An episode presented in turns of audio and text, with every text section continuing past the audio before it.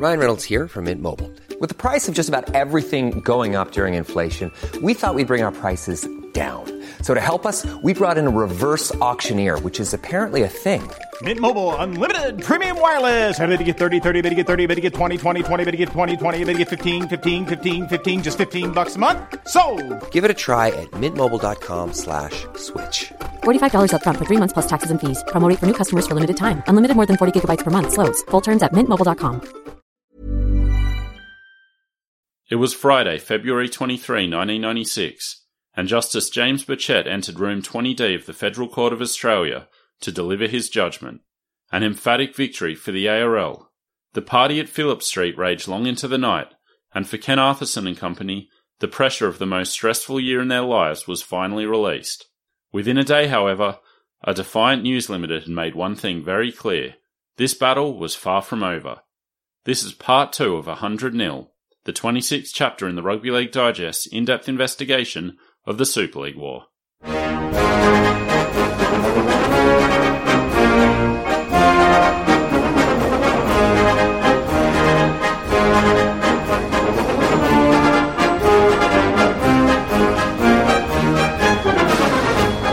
Welcome back to the Rugby League Digest. I'm Michael Adams here with Andrew Paskin. How's it going, Andy? I'm very well. How are you?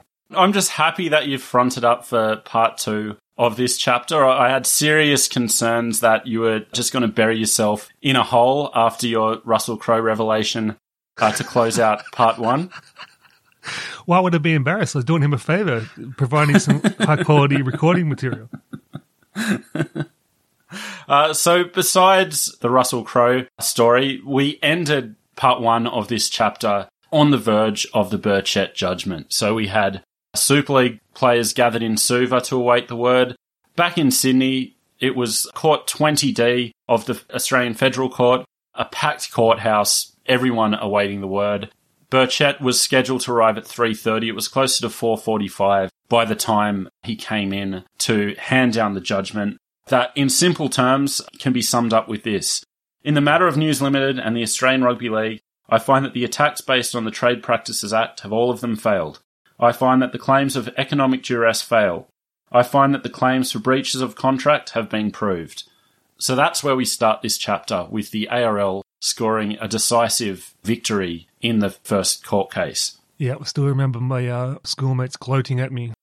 And at least publicly, this is probably the single most dramatic moment in, or possibly the appeal, but I think this initial judgment is probably more publicly resonant just because of those scenes outside the court.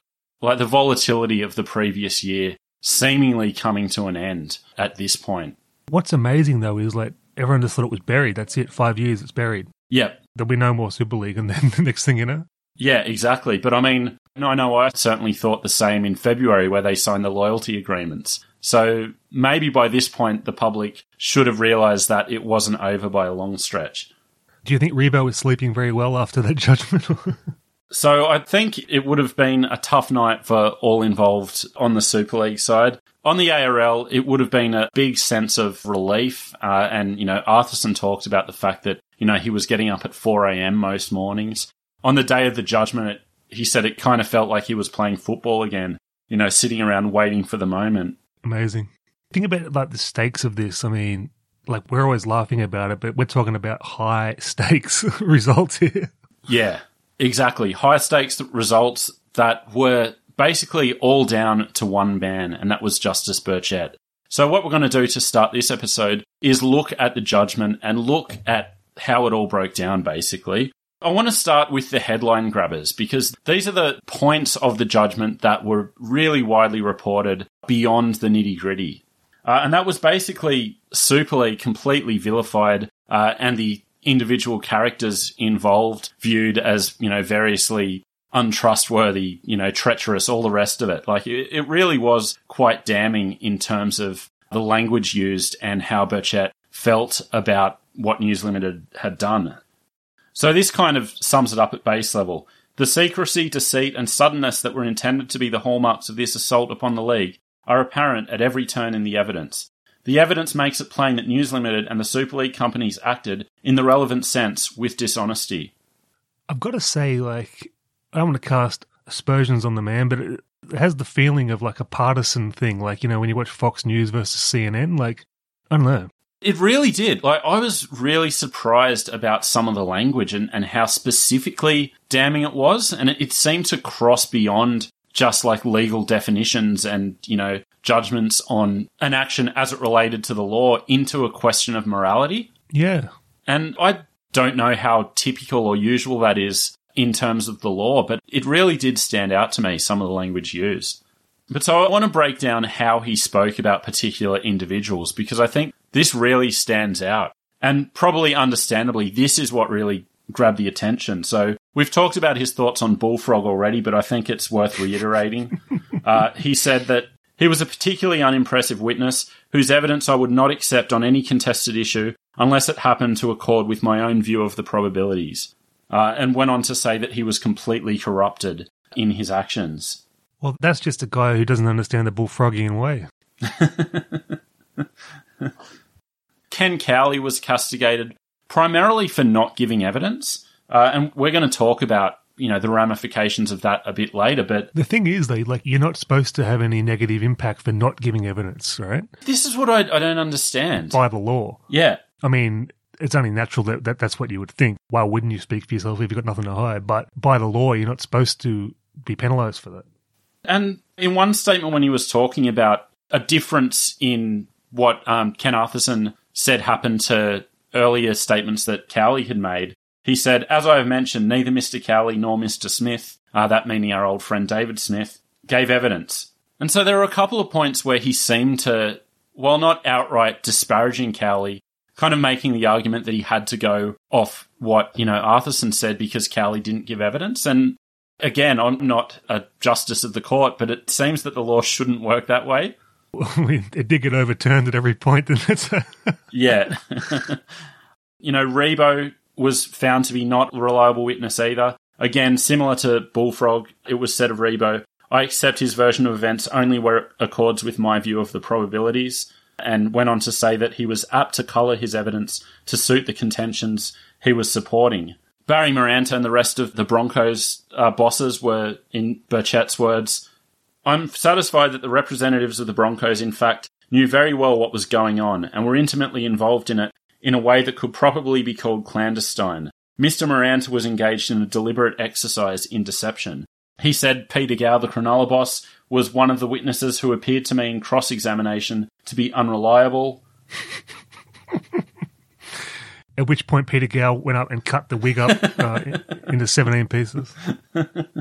Uh, conversely, of Arthurson and Quayle, he said, I should make it clear that generally I accept the evidence of each of them. They were extremely able men, and I accept that each was endeavouring to give truthful evidence. Obviously, in a matter of involving a great deal of detail and involving events that occurred over a period of years, my acceptance of them as truthful and capable witnesses does not mean I think their memories were never at fault on any matter but it does mean that I accept them on essentials and I accept the evidence to which I have just referred. I haven't studied as, as hardcore as you, but I fail to see how any of this is relevant. It's like they're saying we're trying to start a new comp and these agreements are anti competitive. What's, what's it got to do with like Ribot wasn't that reliable? Like, who cares? You're right. And the thing about it is, none of this was the reason that the decision went one way or the other. So the judgment is, you know, a 350 point decision that goes into, you know, various cases in, you know, various courts around the world used as precedences and very detailed legal arguments as to why these either were or were not accepted. So I read all the newspaper headlines first, and so I knew a basic account of what happened because of this. So when I went in to read the judgment, I was expecting this, you know, like full of fury and wrath and this like damning, you know, assessment of Super League and all the rest of it. But for the most part, it was this very dry, dispassionate, you know, legal argument. Um, but it just had these like few sentences sprinkled through it that were like perfect ammunition for Super League to make the case that, you know, it was stacked against them or Burchett was, you know, arguing on emotion and, and all the rest of that. Well, it's common to say um, in a judgment that I found this witness reliable or unreliable, but to say like the extra stuff and sink the slipper, it's not that common. yeah, yeah. Like to say Bullfrog was completely corrupted. I mean, that's implied anyway. hey, I was only corrupt when it was necessary. but let's get away from the headlines and the attention grabbers and look into the nitty gritty of what Burchett found. And again, this is very much a top level. I'm picking out little points along the way I found interesting. I don't feel equipped to give a proper summation of the case. So effectively, what is most interesting for us is to what resulted with the ARL winning this case. Uh, but I do think it's worth spending some time looking at some of the things that Burchett said uh, and how that related to the league. Uh, and one really interesting aspect of this judgment is the way it kind of set up the history of the league and how that was relevant to the case. So Burchett's judgment actually opened like this. On 8th of August 1907, a meeting of about 50 persons was held at Bateman's Hotel, George Street, Sydney, which resolved to constitute the New South Wales Rugby Football League. So you can see right there off the bat, you know that we're going deep into the woods of rugby league history. So I, I really appreciated how much consideration was given to all of this. Mm. And this is one thing I wanted to say is like, I don't know if Burchett was a rugby league man. I think a lot of this would have been uh, news to him, like something he was finding out for the first time. And regardless of what you think about the actual decision, if you're like me and don't really know much about how the law operates in practice, it really is impressive to see how much work goes into building a case and then judging that case. Oh, yeah. You know, so at various points, you know, one of the arguments which I'll get to was a case involving bananas in the European Union and how that related to the case. So the Super League lawyers would have had to look at that case, establish the precedent, and make an argument based on that. Burchett would then need to go and read that case, read what cases, you know, made up that, and establish whether it was relevant based on all this detailed legal research. So you can really understand why these things take so much time, like to make a case and then to judge that case. Well, if we think Steve Edman made out for the Super League, I mean, the uh, legal teams really made out. and so part of this aspect of looking at the league history was to look at how decisions were made and how things to do with competition and the market and all these things we discussed in part one are affected by decisions made in rugby league and how the game was administered. So uh, this is one statement from the judgment that sets that up a bit. Like, for example, those in charge of a church hospital, the board of the league is motivated in large part by considerations other than the pursuit of profit. It is concerned with the preservation and enhancement of the traditions of the game. Just as the hospital has a religious and moral mission, the Good Samaritan delayed his business and expended some of his funds to serve a higher duty. So lack of effective competition from other sports, at least in the long term, is not necessarily the reason the league has hesitated to jettison its weaker clubs before they've had an opportunity to recover. So this went into discussing excluding Newtown from the league, attempts to get rid of West and all the rest of it, which Super League was arguing that that was evidence of competition within the clubs, that, you know, the league had accepted that at various points and made the decision to exclude teams. Uh, this was rejected by Burchett, said that, well, it's clear that Newtown weren't excluded. They excluded themselves by not being viable. Going on to note, you know, similar considerations and decisions at various points after that. Well, Newtown is still going now, so. and then just little bits of the argument that came into it. So one of the Super League arguments was that by offloading the pay TV rights for next to nothing, the ARL was weakening the competition and wasn't effectively, you know, operating. It's a fair point. And this was argued in relation to a monopoly that, you know, it wasn't a competitive market. And by being so in tow to, to Channel 9 and, and not looking for the best deal, they were like weakening competition. And this again was rejected by Burchett, which basically from here on in, anytime I say Super League argued this, uh, you can assume that what they argued was rejected by Burchett. Like, it, it can't be overstated what an overwhelming victory this was for the ARL. Um, but on this specific point, Burchett said, its objective in respective of television is not simply to get the highest price. On the evidence, at the time the arrangements with Channel 9 were made, the league had reason to be very dissatisfied with the way its interests had been served by the previous telecaster, Channel 10. And I mean, he's right in that respect. And yeah, like, you want the game on TV, and that's the objective. But at the same time, like, that's no reason to effectively donate the pay TV rights to Kerry Packer. Yeah, it's insane. But as I mentioned in part one, a big part of the argument was about the, the limitations of the market. So where does competition start and end? I mentioned that banana case, and this was actually a case between the United Brands Company versus the Commission of the European Communities. And Super League argued that in that case, bananas were viewed as being their own market, separate from, you know, apples and oranges and other fruits. So their argument was, well, if bananas are in competition with themselves, not with oranges, well, then surely we are too. And, you know, rugby union and the rest are effectively apples and oranges in this case. Well, I mean, it just comes down to your definition, doesn't it? You're going to have a wide market. You say, well, um, rugby league is competing with Mission Impossible 2 as well, or entertainment, or is it it's individual sports. It's just Yeah, exactly. And that's what the ARL argued. They said, well, no, we're in competition with other sports. We're in competition with other entertainment products. If the price of a rugby league game admission is too high, well, then families will go to the circus instead. Therefore, that is competition. it's an odd comparison, but yeah. I don't know if they actually used the circus as an example. Um, I've got it in my notes, but I'm not. I can't remember if that is the ARL's words or mine. But Well, actually, it's not that big a jump from the ARL circus to the.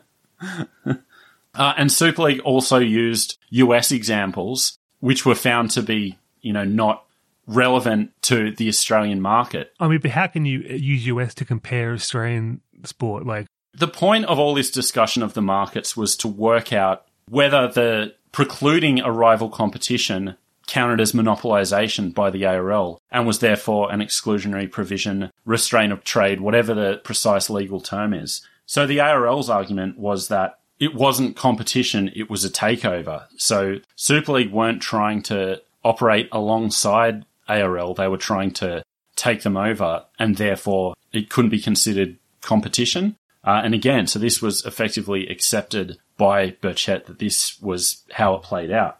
that's a decent argument, though. Yeah, If you're setting up your own stall next door, or, or if you're uh, if you're burning down the other one, you could maybe make the case that if Super League had challenged the loyalty agreements without launching the April Fool's raid, they may have had a better case in this regard. Hmm. You know, and saying, well, no, it's not a takeover because we're just trying to start a competition and being effectively shut out of competing for rugby league in Australia. I just can't see how forcing people to sign a five year exclusivity agreement is not a restraint of trade. Yeah. And so this is what it all came down to. This is where Burchett ruled in favour of the ARL, and this is where it was overturned on appeal. But in terms of his reasoning for accepting the loyalty agreements, he basically said that the agreements were designed to preserve the competition and therefore it was reasonable. He said, I accept that Mr. Arthurson's purposes were of this nature and that this was the guiding mind of the league on the matter. It just seems that, well, yeah, I mean, that's Arthurson's intent, but that doesn't really come into the legality of the agreements, does it? Well, it's like that Microsoft, the big antitrust case in the late nineties. It's like that they were trying to preserve their uh, their monopoly on the Yeah. operating system market. It's like I fail to see where, how he's come up with this, but I mean, like I said, uh, an ignoramus regarding corporate law. Yeah. But again, the issue of duress is the one where I see that the ARL were always going to have trouble. And there were basically two points to the duress. There was the signing of the agreements with the threat of being expelled from the league. And then there's the second issue of Packer coming in and throwing his weight around. So these were the two main thrusts that were argued by Super League. Uh, and again, they were both shut down by Burchett.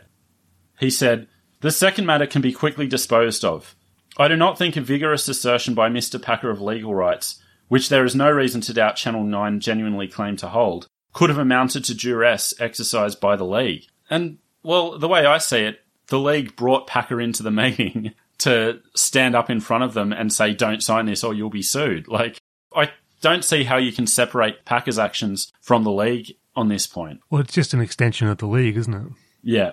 And then on the first point, one of the, the ways he argued against the idea of duress was the fact that some of the rebel clubs who'd signed expressed either at the time or during the court case that they were happy to sign the agreements. So Burchett said, According to Mr. Ribot, Mr. Morgan, the chairman of the Brisbane Broncos, said at the time, We should be cracking champagne. We were in the competition for five years. Mr. Moore, whose evidence in chief on this subject, as on a number of others, I do not accept, conceded in cross examination, No, to be quite honest with you, sir, I was quite happy to sign the loyalty agreement. I mean, that on, on Bullfrog's account, that does seem quite damning when you're arguing for duress. You got to understand the bullfroggian way. That's all you got to understand. but if I was in the gallery, uh, yell out? Judge, take your manly scarf off.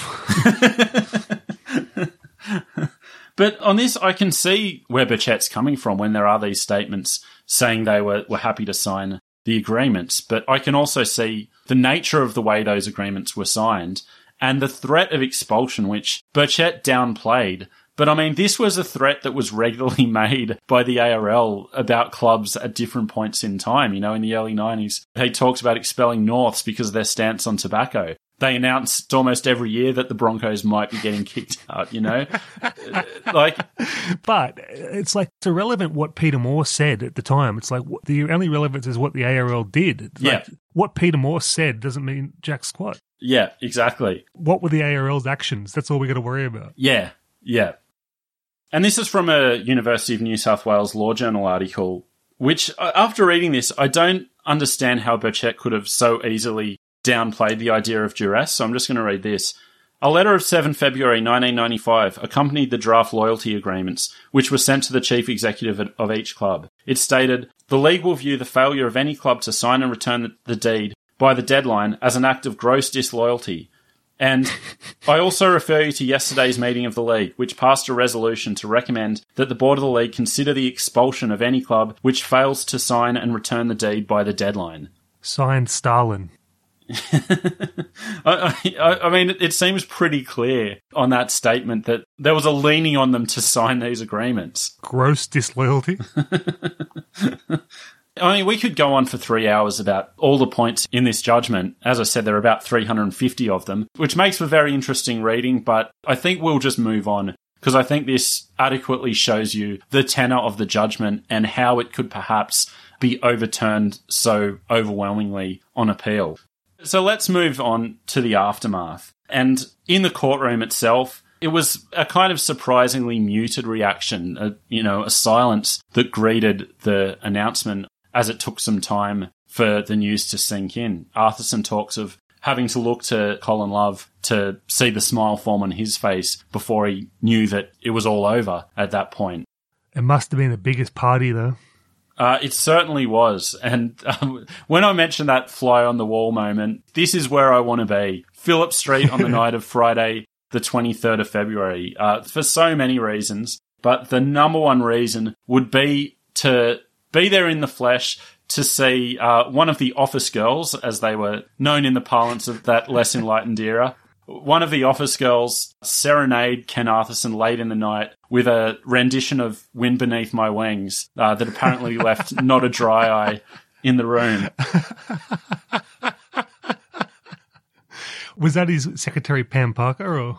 No, it wasn't Pam. So uh, Pam was the last one manning the desks at Phillip Street that day. She'd actually was on leave and returned just for the judgment. Um, so I'm sure she partied long and hard into the night, along with everyone else. But it was a, a different, unnamed uh, office girl who gave this rendition, which I first read it in the Super League book, and it's one of those things where you just think was some kind of embellishment. You know, it either didn't happen at all or it happened in a very muted, uh, you know, understated kind of way. But I've, you know, got triangulation of this event with three separate accounts. Uh, the Super League book, uh, Phil Gould's book, a newspaper report a few days later by Roy Masters, uh, which all tell the story in pretty much the same way. So It seems like the game's lost a bit of the earnestness that would be like derided now, you know?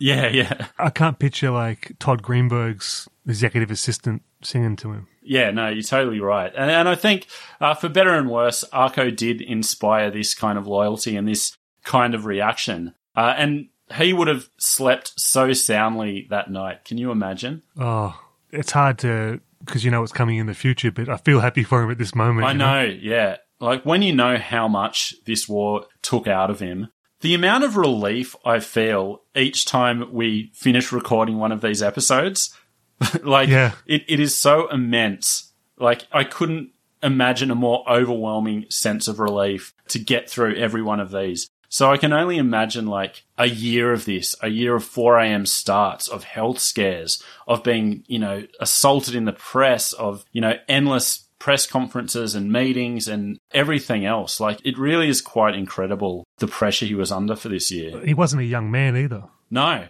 Not long before the verdict came down, he was sitting in his office talking to Graham Richardson about everything that was going on and like half collapsed into a chair. Um, you know, was having trouble breathing and got sent to hospital. I mean, when I read that in your notes, like it actually rocked me. Like uh, the pit of my stomach, I felt sick. You know, like just you forget the human element of it because it's so Yeah. so crazy and so funny for us and everything. This is a, like a you know a good bloke that's like giving his health to the game. It's Yeah, like, it yeah. really upset me. Exactly. And after all this, and particularly reading the Arko book, you know, which came out in 97, like it really is amazing that Arko is still, you know, he's 91 now, 92, and, you know, he's been through so much and he's still there on the Gold Coast doing it. So um, I think that's, uh, says a lot about the resilience of the man. Well, I just wanted to say that because like the human cost on Ribot, like you'd think this didn't affect that bloke's life. Oh, yeah. This debacle. Like at the end of the series, we've got to send both of them a bottle of Dimple. Yeah. But so in the midst of this like overwhelming relief and the feeling that it was all over, you know, because I'm sure at this point on the Friday night, they weren't thinking of appeal. They were thinking of round one, you know, to take place in a couple of weeks.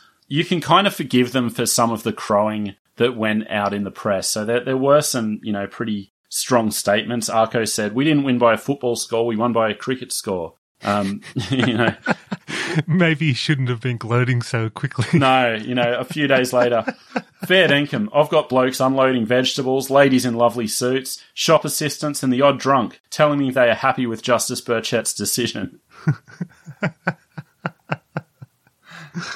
But at least Arko, I can forgive him those statements. I think overall he was quite magnanimous.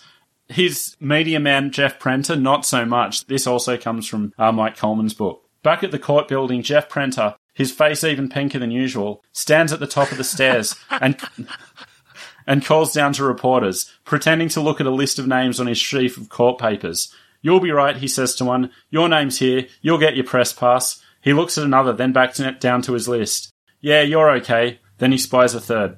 Sorry, he calls, shaking his head. Know anything about tennis or soccer? I didn't realize Mike Colman had that in him. Just a bit of a, a slipper sinking on the pink face. I wonder if Colman got the, you know, look for another profession line from Prenter, and that's why he Yeah, decided yeah, to. But in rugby league, there's always that you know bit of niggle after Yeah, after yeah, a yeah. stoush. Yeah, You can I- I- that. Yeah, I think like it would have been at least partially in jest. but some of the statements speak of maybe a misunderstanding of the law and how it works. Like this was an Arthurson statement in the immediate aftermath. I feel an overwhelming sense of relief. I always felt we could win, always had faith in the justice system. The basic thing that sustained me through all of it was a long held belief that if you were honest and upfront in the way you conducted yourself in life, then you'd get through. I was sustained by the belief that we were fighting for right. Naivety or Well, yeah, like when I read that, the first thing I thought of was the castle. And I was thinking that this is a very the castle understanding of the legal system. It's not a competition; it's a home. Then I realized that at this point the castle hadn't come out. So maybe it wasn't in the minds of the, you know, the people involved. But this is a quote from Roy Masters in his book. For many rugby league supporters, the original judgment had helped undermine the long held notion that our legal system is a rich man's law. The common perception was that while Rupert Murdoch was powerful in political circles, he could not have his way in the courts. The man in the street saw the first judgment coming down on the side of what was obviously right, rather than what was merely legal. And it's like, that's not how the law works. I don't think it's a case of a rich man's. They're both rich men fighting each other. Yeah, yeah. But so that was the party. Let's get to the meeting. And obviously, the reaction on the Super League side was uh, more muted than the ARL. It started with uh, the big reveal of the immediate resignation of David Smith. So uh, he exits our story at this point, and I'm sure by March next year we'll be referring to him as uh, Mr. White or, or something similar as Maurice Lindsay did. I don't know how well we'll remember his name, um, but but but he leaves us now. Beside that resignation, there wasn't any real recrimination or fallout. Everything turned towards the appeal. So I think it was the next day that Ken Cowley made a statement saying that they thought they had very reasonable grounds for appeal. Our resolve remains undiminished. We will respect the law, but we will not walk away. In the future, this will be viewed as a temporary, if painful, reversal. So I think this should have been clear to the ARL that it wasn't over. And then for all their, you know, much deserved celebrations, you know, there was going to be a second part to this. I found it curious that John Tanaskovic, prior to the case, was suggesting that even if we lose this one, we'll get him on appeal. Like, he Yeah. had some sort of inkling. Yeah, it's funny. Tanaskovic basically picked it perfectly. He had prepared News Limited for the idea that they would lose this first judgment but win on appeal. Uh, and that's exactly how it played out. So I, d- I don't know what he knew, whether it was something about Burchett or, Yeah. or what it was. Maybe he was a people power style judge or something. Yeah, and it's funny because at the time it was reported that, you know, a Tanaskovic may be a, a scalp uh, as a result of, of Super League losing the case. But it was basically him in Murdoch's ear saying, let's appeal, we're going to win this. So if anything, his estimation only rose as a result of them losing the case and then going on to win on appeal. But again, from the, the media in particular, the rugby league media, there was maybe a level of naivety about the law. Like, you know, there was a Herald article a few days later arguing that it was throwing good money after bad due to how decisively the ARL won the first case. And Arthurson again, this was the exact 100 nil quote that I mentioned last week. I was to say many times that it was like playing the same team twice under the same set of rules, with the only difference being a new referee and winning 100 0 the first week, then losing 100 0 the next. Like, I think there was a failure to understand that, like, in this game, the score resets at halftime.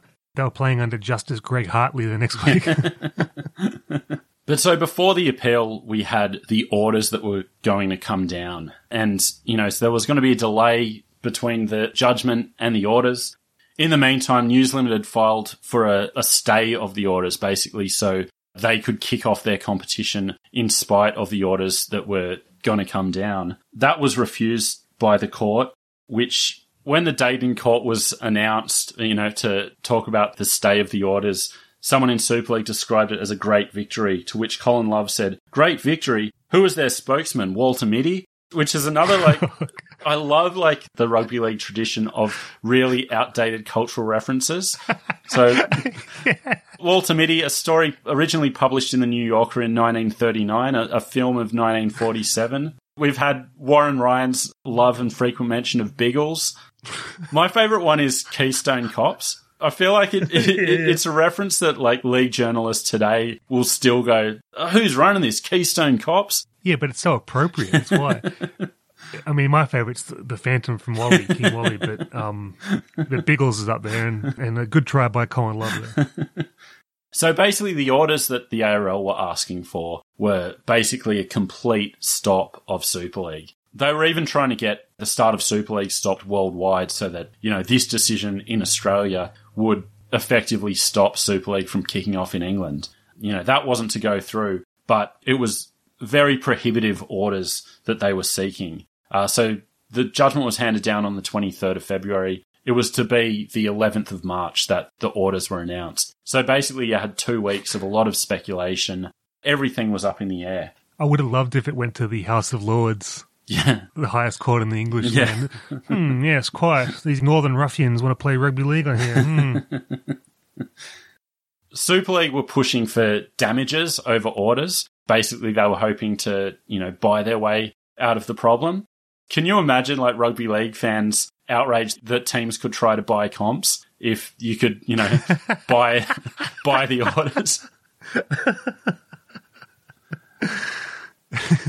I mean, Tanaskovic was just trying to buy the comp. But so a lot of the things being suggested at this point were that Super League could just decamp to England, take all the players over there, uh, and either, you know, have them all injected into the English competition or, you know, bring their clubs over there and have some super competition. You know, there was an idea of basically NRL Ireland before its time, you know, taking it offshore and, you know, having the teams play, you know, on some Pacific outpost and beaming it back to Australia. Well, if you recall the 2003 Penrith premiers, some of their players that went on the Kangaroo Tour were complaining there weren't enough TABs in the Czech Republic. um, how would the players go all being moved to England? You know, there was an idea they could funnel the best players into the Mariners and the Rams who weren't, you know, subject to ARL agreements. So I, I guess you could have like a, you know, Harlem Globetrotters, Washington Generals type two team competition. I would have loved it if the Mariners got sticky. there was one idea that they could make some new game, you know, Rugby League, an 11 aside game with like modified rules, you know, something like along that lines. Or even to just pack up and start playing rugby union. And this is probably the one that, like, in all seriousness, could have gotten off the ground considering, you know, News Limited had the rights to the Super Rugby. if they did that, they would have lost me at hello. But at this stage in the press, Super League was still talking about starting their competition in 1996. Like they were seriously arguing that there was a chance that the orders would come down that would allow them to continue playing. Like I don't know how that could have happened. All I remember is that there was such a definitive drubbing in the court that like I thought it was over. Just, Yeah. you know, it was just forgotten about in my mind. Yeah, no, same. But but there was actually a lot of discussion about it. One Sydney Morning Herald article reported that Mark O'Brien, the ARL lawyer, said O'Brien had no doubts that News Limited had been nailed for dishonesty, and they would be unable to go ahead and run their own competition and sandbag the ARL. He said any game Super League put on will be contempt of court. On seven, Wally Lewis was saying that he was not so sure. Perhaps there may be two competitions, with the Brisbane Broncos, for example, fielding a team of juniors in the ARL and being part of a small competition composed of players whose ARL contracts had run out and were contracted to Super League. Nobody can stop them from playing, said the King. I just love that those two uh, theories were like just put on the same level without question. So Mark O'Brien, you say, is the king of defamation law. Wally Lewis. Yeah, Oh, yeah, no, I reckon they could still play. It's still on. it's all sweet. Well, apparently people aren't taking Mark O'Brien's theories on the short ball uh, as high as Wally's, but they're taking Wally's legal opinion. He's like the Phantom. You can get it, can get out of anything, Wally. And if you need a tiebreaker, uh, who else do you want but Turvey Mortimer, who came in and said, there may be juice left in the Squash Super League lemon. So there it is, 2 2 1 to Super League starting in 1996. Is that Turvey from the uh, the idea of taking a team to parks, Turvey? Uh, I think it was Albury, you'll find. But in the immediate, what this did was put a, a halt to both of the competitions that were about to start. Uh, in Super League's case, that meant a cancelling of a lot of season launches. We do, of course, know that the Hunter Mariners went on with theirs and introduced the world to the ship shapes. who I still want to get a reunion of the ship shapes. So, Andy, please use your Newcastle connections. Uh, anyone else, please, we have to make this happen. This series will not stop until we've reunited the ship shapes. Well, I used to deliver pizzas when I worked at Domino's as an 18 year old or whatever to a, a Hunter Mariners cheerleader. As I remember from the game, she had curly hair. Really? And I remember the house. I remember the house in Butterborough. I could just roll up and just go, what's going on? So, do you think she may have very well graduated from Shipshape to? Uh, did the Mariner cheer girls had a name that you remember? I think they were the mermaids. Yeah, maybe. I was thinking the Sharks girls may have been mermaids. mermaids rings a bell. I don't know if there's too much inter cheerleading squad squabbling over names that you could probably get away with too. one season launch that had been planned, a big spectacle, was by the Penrith Panthers. And I'm just going to read this. Penrith will top the lot. While Penrith is already planning to spend $80,000 on entertainment at each home game, their opening bash, a free open house evening at Australia's Wonderland next Thursday, is to be even more extravagant. Organisers hope 10,000 people will attend. Fans will enjoy free rides and show bags and see the players model their new football jumpers to the club's new theme song, Wild Thing. The new squad of cheergirls, the Wildcats, will have their first outing, as will the new club mascot, Samantha the Panther, hopefully in her new Panthermobile. Great name, Samantha the Panther. I love that. How much of the 80k was spent on like a Rodney O style announcer? Well, it was Rodney O, so But like what they should have been doing was spending money on the paint for those red seats, those bright Yeah. fluorescently red seats that showed up every person that wasn't at the game. It's same as Bruce Stadium in the nineties with those fluoro yellow Yeah. seats. Like, what was the idea? Just to embarrass yourself regarding crowds? But to me, that you know, this report about the Panthers season launch and you know the extravagant entertainment and free show bags at Wonderland, it speaks of a problem that Super League was always going to have. Like they've got this, you know, American global vision, and this is you know a new era. It's going to be you know high tech and top shelf entertainment. And it's like American splash and spectacle works in America because they have the means to do it. But I think as a nation, we are at heart like a rinky dink operation in the most endearing, lovable way. But I think it's more at heart we're a no bullshit operation. yeah, but regardless, attempts to go big always look disingenuous and always just no, highlight how rinky dink it is. no, but we're forgetting at that time. We're talking about 95, 96. Like, this is pre-internet, start of the internet. Like, no one was into global culture at that No. point. Like, it was like people would still say, "I'm not eating bloody McDonald's, I'm having a real hamburger." You know, like Yeah, do you remember that uh, early Aussie hip hop, Australia Don't Become America? great sentiment. I say that they were right in the approach they were going to take, but they were ahead of their time. I think I think it was a misreading of the room. It was embarrassing. Let's just Yeah. call it what it was. like, I mean, but Australia's Wonderland, you go on the Demon, go backwards up the loop, have a good night out. But just the fact that every club, you know, part of their launch seemed to involve show bags. Well, the show was a real big entertainment source Yeah. in that era. The Mariners were going to launch their season in addition to the ship shapes by, you know, a stall at the Newcastle show, handing out show bags. Really, at Newcastle show. yeah, yeah. Oh mate, if I had known that, I would have been in there like a beaver in a hunk of wood. Like the show in Newcastle, especially in that era, was huge. Yeah. absolutely huge, and everyone went. And um, it was right near the Newcastle Falcons arena. And I mean, it's a really good atmosphere there. Everyone's got Pluto pups, all the rest of it. That would have been the most vitriolic stall. the spirit of the Newcastle show would not have been on display at that store. Do you think Barbara Davis would have led a procession of Aussies for the ARL and, you know, put a picket line in front of the stall? I reckon Barbara Davis would have been fuming had she known that they had a stall. And Foxtel themselves had to launch their season without any Super League content. You know, they had a big opening Fox Sports extravaganza, which Super League was to heavily feature. That suddenly had to be like completely excised from proceedings. Well, I remember that, and it didn't really matter because everyone was so amazed that you could have a 24 hour channel for sports. Yeah. And even if it was like, I think they had like rally cars and other weird shit on there. Yeah, it was such a new era for Australian TV that it's like, in one sense, it didn't really matter. Of course, you know, that's called into question when one of the two channels has rugby league and the other doesn't. Obviously, a big hole in their uh, promo, but I was still amazed by it at the time. But then on the ARL side, the biggest thing for them was, of course, having to suspend the start of the competition. So it was due to kick off the following weekend from the decision on 3rd of March. And due to the delay from the judgments and all the rest of it, it was pushed back at least three weeks. But finally, the hammer did come down the 11th of March. The orders came in, which were crippling to Super League. So any idea of the competition starting in 1996 uh, were put to bed.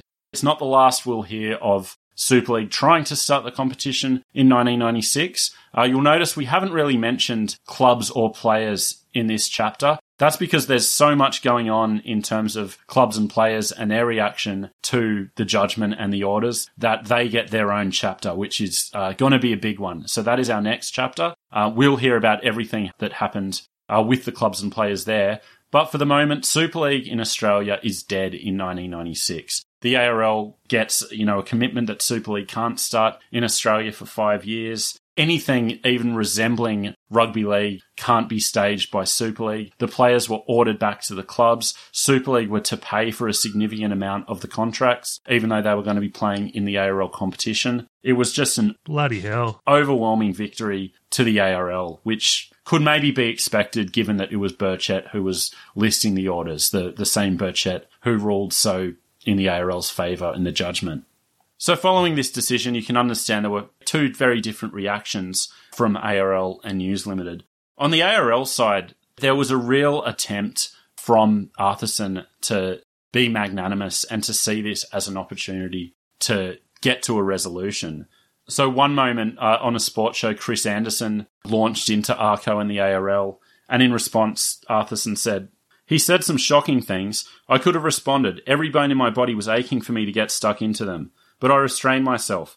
My belief is that a genuinely conciliatory approach on our side is the best way to try to find a solution to the game's problems. But I'll tell you what, it's not easy. It just goes to show, like in the second episode of this series, we spoke about you know the naivety of Arthurson with these big moguls, but his real skill is diplomacy and um, you know relationships and that type of thing. He's really good at that. Yeah, and I think he also knew what was at stake. That you know the game had to come back together. I mean, all you had to do was look at the bottom line and see that you know what was the point of winning if you know rugby league was so distressed and out of public favour.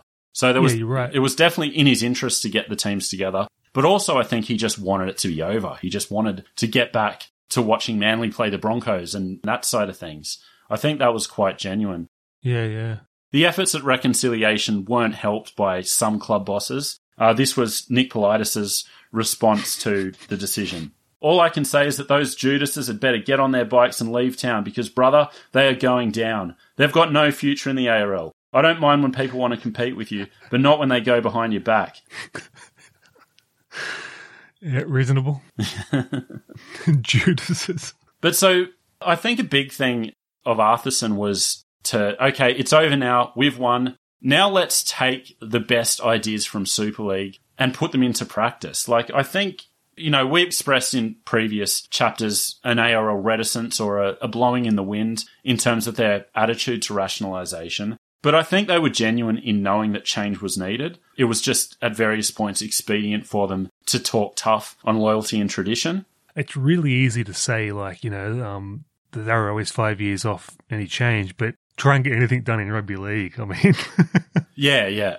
I think they were genuine in thinking that, okay, the decision's over. Now we can get down to business. We'll take the best ideas of Super League and, you know, we'll try to get the Sydney clubs down and put the best product up going forward. They'd actually commissioned a report the year before called the Kerridge Report.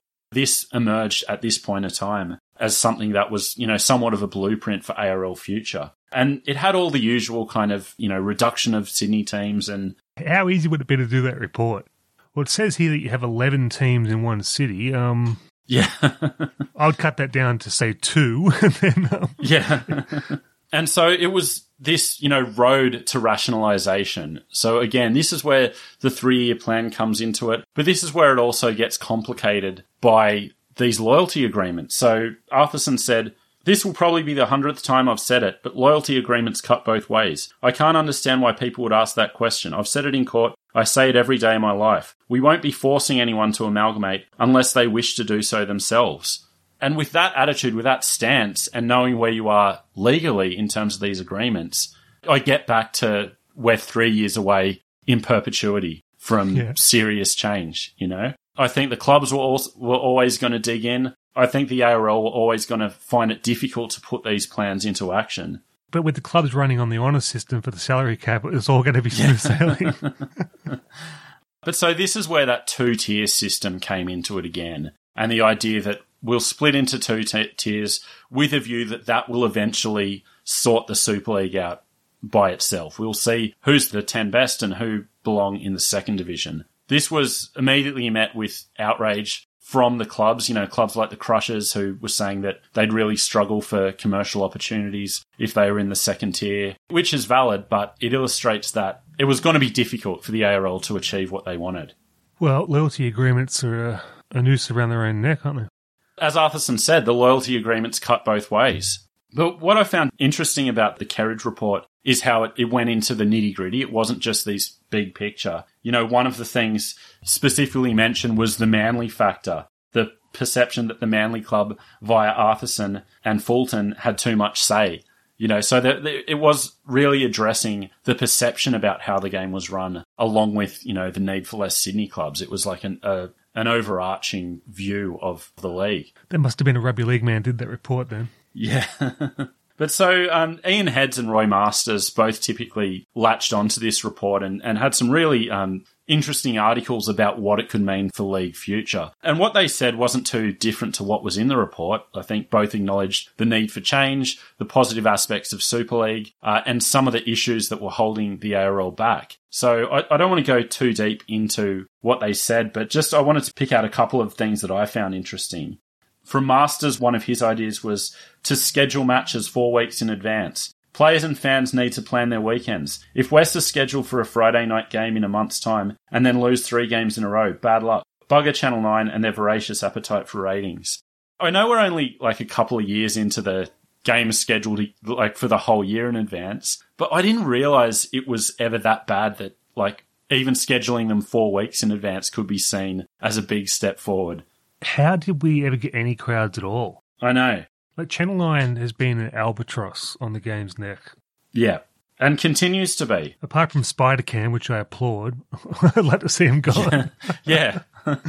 a couple of things from Ian Heads' reporting that I really liked. Uh, this one, one of the issues he saw league naivety, doing business with questionable entrepreneurs, which I think we might read one J Muller for this sitting back while players or others with questionable credentials as role models for the game are trotted out as frontmen. Dumb stuff. A- again, an issue which still plagues us a quarter century later. Is Ian Heads too intelligent for the game? I mean, seriously. I mean, everything he's ever said has just been reasonable, and you know, it's come to fruition. We should have had Yeah. him as the as the boss of the league. I know. Maybe in tandem with Jack Gibson. I love this statement. This was in relation to state of origin, origin players being underpaid, but he went on to say, the undisputed, indisputable truth, however, is that the players of the game have been overpaid ever since leagues clubs arrived on the scene. Jack Gibson has called it the most heavily subsidized game in the world. This guy is that concise. Like he's he's more concise than Dorothy Parker could ever dream to be. language. I love the guy, and he's always right. I know. And as a pioneer of the, you know, visits to NFL teams, like on this point, can you imagine if those visits like worked in reverse? You know, we've got some NFL executive visiting a club. It's like, you know, yeah, so we get a salary cap. That's paid for by the money we get from the league. After that, we lose four to twelve million dollars a year. Uh, but that's okay because you know we've got leagues clubs who give us the money they've leached off the community, so we end up breaking even. barely. Um, and then he goes back and goes, and then they had a keg in the boardroom, and then they started fighting. But yeah, I, I just love that the most heavily subsidized game in the world. I just love that statement.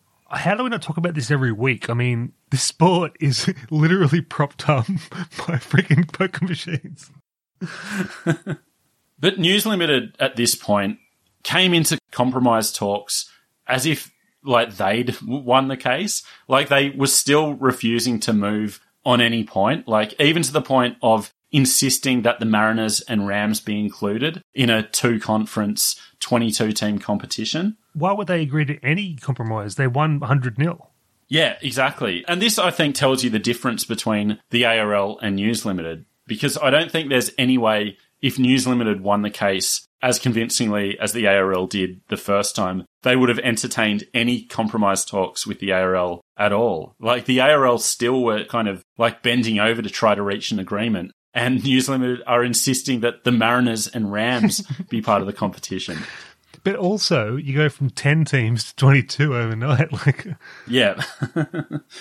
but of course, all this was to be moot anyway, any compromise talks, because of one Geoffrey Cousins. Our old friend Geoffrey. So this was Cousins' immediate response to an idea of compromise. Why would we wish to make any deal with them, even if it was proper to do so, when they don't have anything to offer? Foxtel is in an incredibly weak position.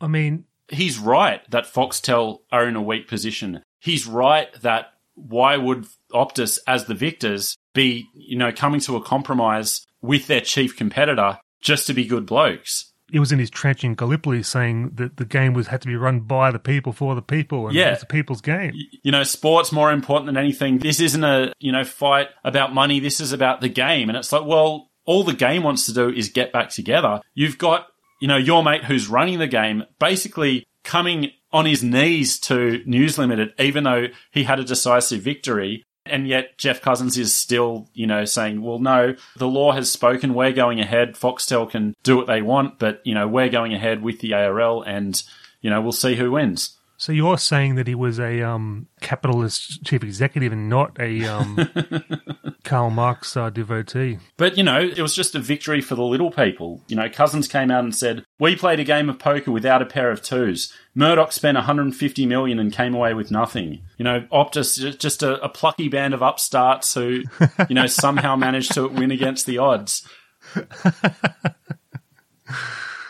I don't think, like, I made the point strongly enough when we spoke about it last about Cousins' level of villainy because I, I, was swayed by your argument that ultimately his is of a lesser scale than Packer and Murdoch. You know, he was doing the best for Optus.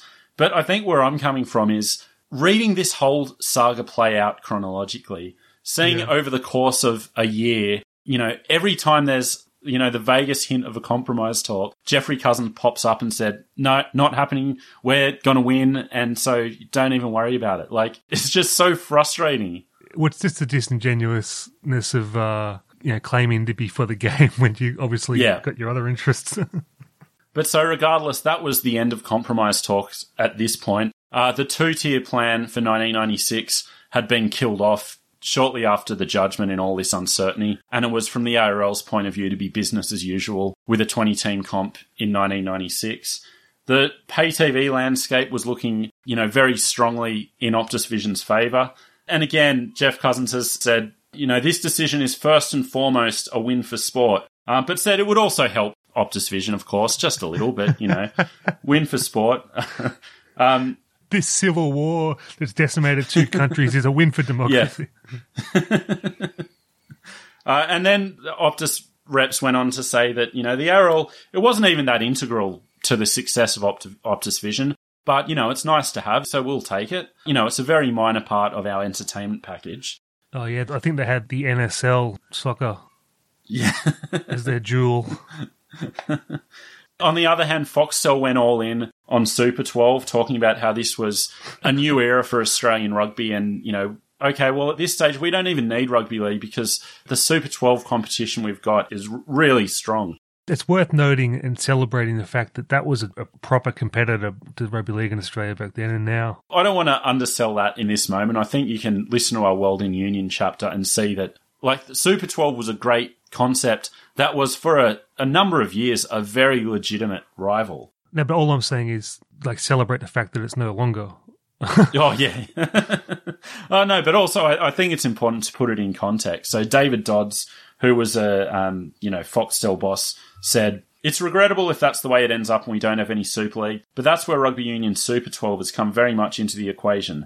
We're plugging holes vacated by Super League by beefing up our Rugby Union schedule. The response that we had to Super 12 of which we showed two live games last weekend, has been amazing and means we have an ideal substitute. Not really. But... Um, which, you know, there's some truth there, but obviously, you know, that's talking tough. They needed rugby league. I love the way Dodds undercut his own argument. There was a criticism that they'd, you know, taken Super 12 off free to air. The free to air coverage they offered was like a one hour highlight match per week. And he was accused of hijacking the sport, of taking it off free to air.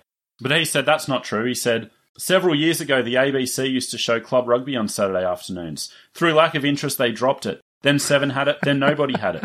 The interest was reignited when Australia was dominant, but the interest was only at international level. Then suddenly, when someone comes along who's prepared to back the game at a certain level, it's a big drama. One might well ask the question if it was such a big drama, how come it hasn't been accommodated by the free to air networks over the period I nominated? If there was so much deprivation about it, how come it hasn't been picked up by another entity? Uh, very good questions, Mr. Dodds. well, I can answer those questions for you.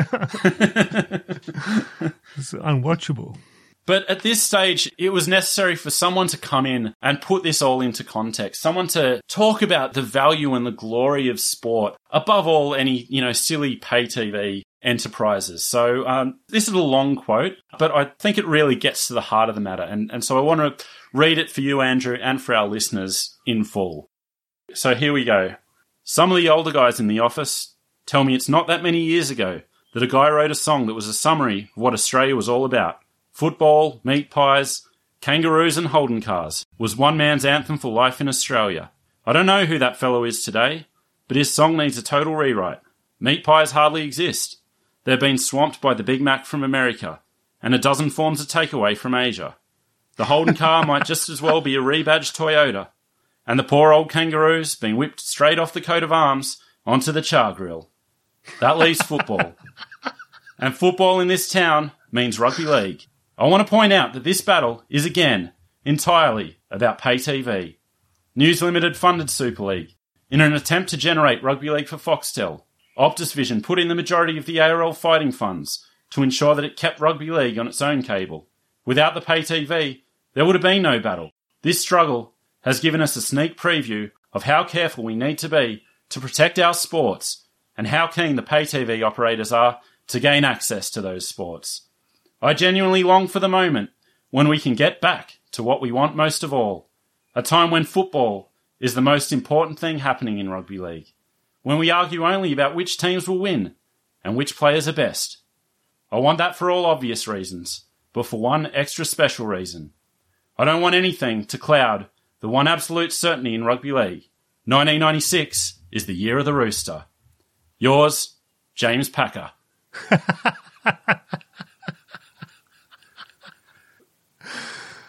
the absolute nerve of this bloke, the absolute nerve of the Sun Herald to run that in good faith. Well, My favorite part was the um the comparison of the meat pie to these uh, upstart Asian takeaways. I, actually I left it a bit too late, but I considered reaching out to Matt Nable to get him to read that soliloquy for us. that would have been beautiful. I think you did an admirable Matt Nable uh, impression there. Actually. I, I hope everyone could see my influences there. I, I was really trying uh, to give it that Nable spin, but um, I had to read that several times to just get my head around the fact that James Packer had the nerve to write that. Well, it doesn't sound like something he would write, to be honest. But Yeah. this is what was being reported. This is what we were seeing is that people were walking away from rugby league. We had reports of merchandise sales being way down to the point that it was even mooted a class action by merchandisers to sue News Limited for damages uh, to the tune of $50 million. So I think around this time, a lot of rugby league people would have been learning about the word Pyrrhic for the first time because a lot of reports were referring to the ARL's win as a Pyrrhic victory. The game was in utter shambles. As we'll hmm. see, you know, the bitterness was far from over. There's a lot to discuss in our next chapter about how rugby league in Australia was going to proceed. But I just want to finish this chapter with, you know, a really beautiful piece by Ian Heads. I'm going to email it to Ian just to give him a reminder of how good a writer he is. But he wrote this shortly before the Burchett judgment came down. In the shadow of Justice Burchett's monumental decision, the opposing camps could do worse than consider words from distinguished league men of long ago. In 1935, the great league journalist Claude Corbett stood in front of a photo of the game's pioneering officials and later penned the following words I will leave those pictures on the wall with the hope that they will be preserved for future generations to gaze upon and reflect upon what manner of men they were, who built up, from a shaky foundation, an edifice which seems likely to stand for all time, as a monument to enterprise and courage. The final words for contemplation, with the liberty taken of a bracketed 1996 edition, belong to J.C. Davis, the cynic, League's foremost chronicler of foundation years, who in 1920 wrote, The game is greater than the players and officials. It must go on in its full bloom and glory, long after each generation, great and small, passes on to the benches. It is those sort of handed down responsibilities, outlined all those distant seasons ago, that must be shouldered by the men of Phillip Street and of Super League, if League is to be born again in 1996. he's a real beautiful uh, wordsmith. Absolutely. But that is where we leave this chapter. So a big victory for the ARL, but a lot of work to be done to unify the game. And we're going to hear all about those efforts in our next chapter. In the meantime, thank you so much for listening once again. Really would love to hear some, some legal opinion on what we've discussed over the last two weeks. Uh, Kyle Kutasi, I know, will not need an invitation to let us know what he thinks, but um, would also love any other legal minds to weigh in because um, this was like by far the hardest chapter for me to put together. So many brilliant minds at work. Whatever you want to think of the judgment or the arguments, uh, so much thought and care went into crafting the Super League argument and the ARL counter. It really was a marvel to read through it all. So please send in your thoughts. I actually feel proud of the game to attract this many heavyweight people, you know? Yeah. To fight over it. It's, I don't know, it's Yeah. something, there's a perverse pride in that. Yeah. uh, so on that note, we'll finish up. So uh, yeah, send us your thoughts, the rugby league digest at gmail.com. Hit us up on Facebook and Twitter. Please uh, rate and review the show on Apple Podcasts. Five stars and a nice comment would be lovely. And with that, we will speak to you next week. That's duress asking for that like that. If you want to leave a comment, do so. Don't be forced into it. All right, we'll speak to you later. Bye bye.